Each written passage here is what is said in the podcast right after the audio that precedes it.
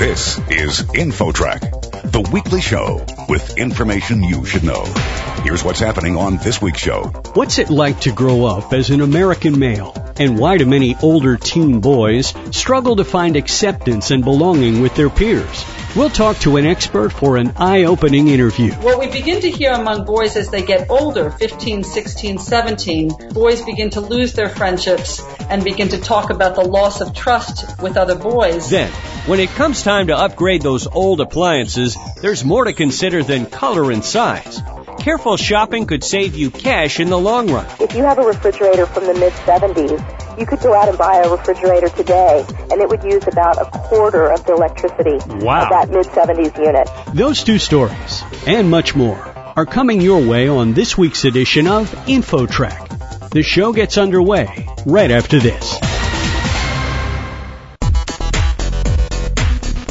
InfoTrack, the weekly show with information you should know. Here's your host, Chris Whitting. The years of adolescence can be trying for anyone growing up in America, but new research reveals that our culture and society, along with the pressure to grow up and be a man, may be causing boys to suffer from lost relationships and emotional disconnections from their close male friends.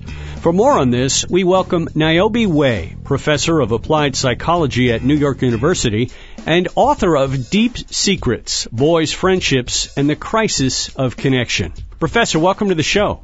Thank you. I'm delighted to be here. Professor, first of all, we often hear about girls having very close friendships with other girls, but I think a common misperception is that boys just don't have these close connections with other males. And your data show this wasn't the case. Can you tell us about that? Yeah, so what we find in our research, and we've been looking at boys and listening to boys for about 20 years now, is that boys are actually having the kinds of friendships that they're often assumed to not have.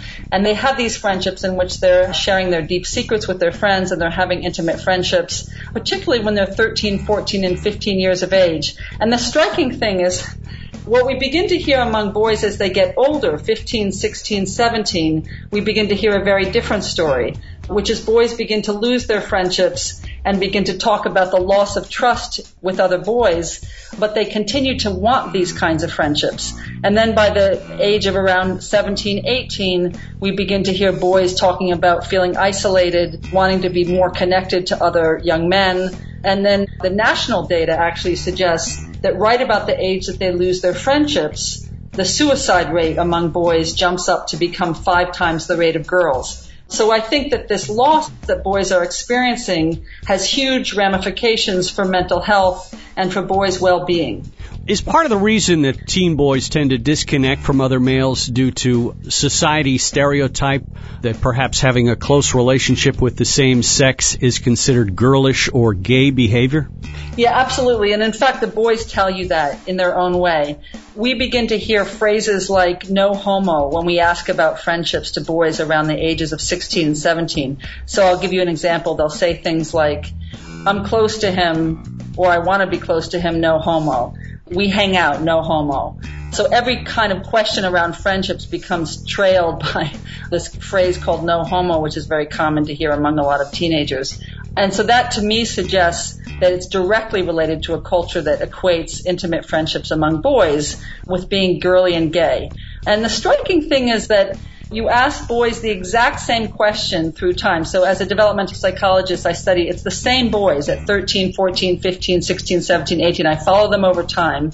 You ask them questions about their close friendships when they're 14 and 15, and their responses will be, my best friend is Victor, and we're really close, and I share everything with him, and I talk about my feelings, and the reason I want to be his friend is because I would go crazy if I didn't have someone to talk to. Those are verbatim. You ask them the same question when they're 17 and 18, and they'll oftentimes start it with, I'm not gay.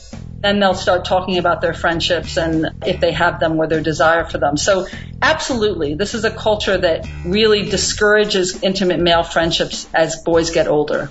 We're talking on InfoTrack with Niobe Way, who is professor of applied psychology at New York University and the author of Deep Secrets, Boys, Friendships, and the Crisis of Connection. Tell us something about the parameters of your interviews. How many did you talk to and were they of different races? Yep. The book is focused on 140 boys I followed over five years, and they're from all different communities African American, Latino, Asian American, European American, from poor and working class families, middle class families. Most of them come from urban areas across the country, but they're very, very diverse. The striking thing in the stories, because they are such a diverse population, is the similarity in the story. And so across the board, across social class, across race, ethnicity, you heard the same stories. There were nuances that sometimes were particularly true for certain boys over other boys, but the general theme about having friendships, wanting close friendships, losing them over time was exactly the same across the subsections of boys. And that was really remarkable and unexpected. All human beings at all ages need friends and close connections. Do you see any solution for this or would this require major changes in society? Clearly I think that we need to have some major changes in our society in terms of really valuing the importance of friendships. My favorite example to give it an historical sense of how things have changed in this country is in the 19th century, it's been written about by sociologists that middle class couples oftentimes took their best friends on their honeymoons. So the value of friendship really was different in a different era in our country. So I obviously think there needs to be a sort of cultural change in terms of our value of close relationships, allowing men to have close relationships with each other just like we allow women to have close relationships. But I also think on the more day-to-day change, I think these kinds of changes you can do with parents, parents really valuing their sons' friendships, trying to promote them in different ways, especially healthy friendships in particular, parents doing things like allowing sleepovers and really helping their son maintain a close friendship through adolescence. When you go on a family trip as a parent, bring along your son's best friend. Let them come on that trip, that family trip. That's a great way for boys to stay connected to each other.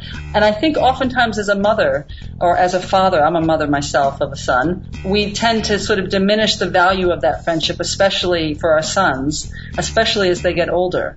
We think, oh, they're focused just on girls. They just want to have a girlfriend. They're not really as interested in boys anymore. And that's just simply not the case boys, again, as I said before, they tell you that directly. They're very interested in having close friendships with other young men and boys. And they also want to have girlfriends. But this is really a desire for intimacy with other boys. Do you have any data as far as the difference between men and women who have lifelong friends? In other words, friends yeah. they met early on that they continued through their lives?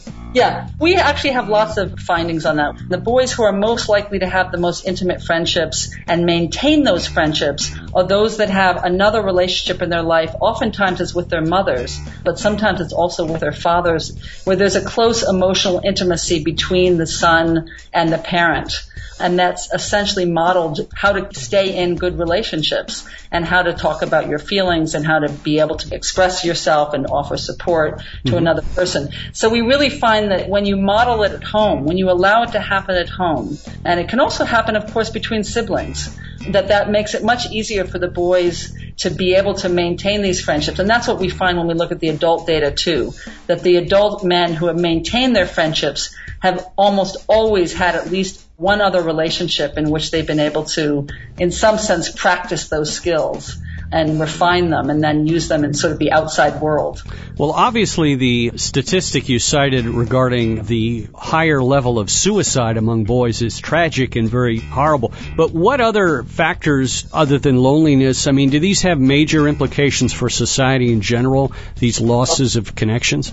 What we're finding from the research, and this is from about two decades of research and not my own research, I'm talking about health researchers, people who do these large national studies, is that friendships social support, all those kinds of things that we call emotional needs have huge implications for health and well-being. So they affect, for example, not whether you'll get cancer, but your likelihood of survival. They affect whether you get heart disease. They affect whether you even get things like colds and flu. The other thing it's absolutely linked to, and we see that in the data, is to violence The men who are, you know, you see these horrible acts of violence, and what you see is the root of so much of this is loneliness and real isolation and a yearning for connection. If you read some of the diaries of one of the kids in the Columbine event, it's amazing how his desires are so right out there. He's lonely. He wants deep connection. He can't find it. The other kid he was with, I think, was probably more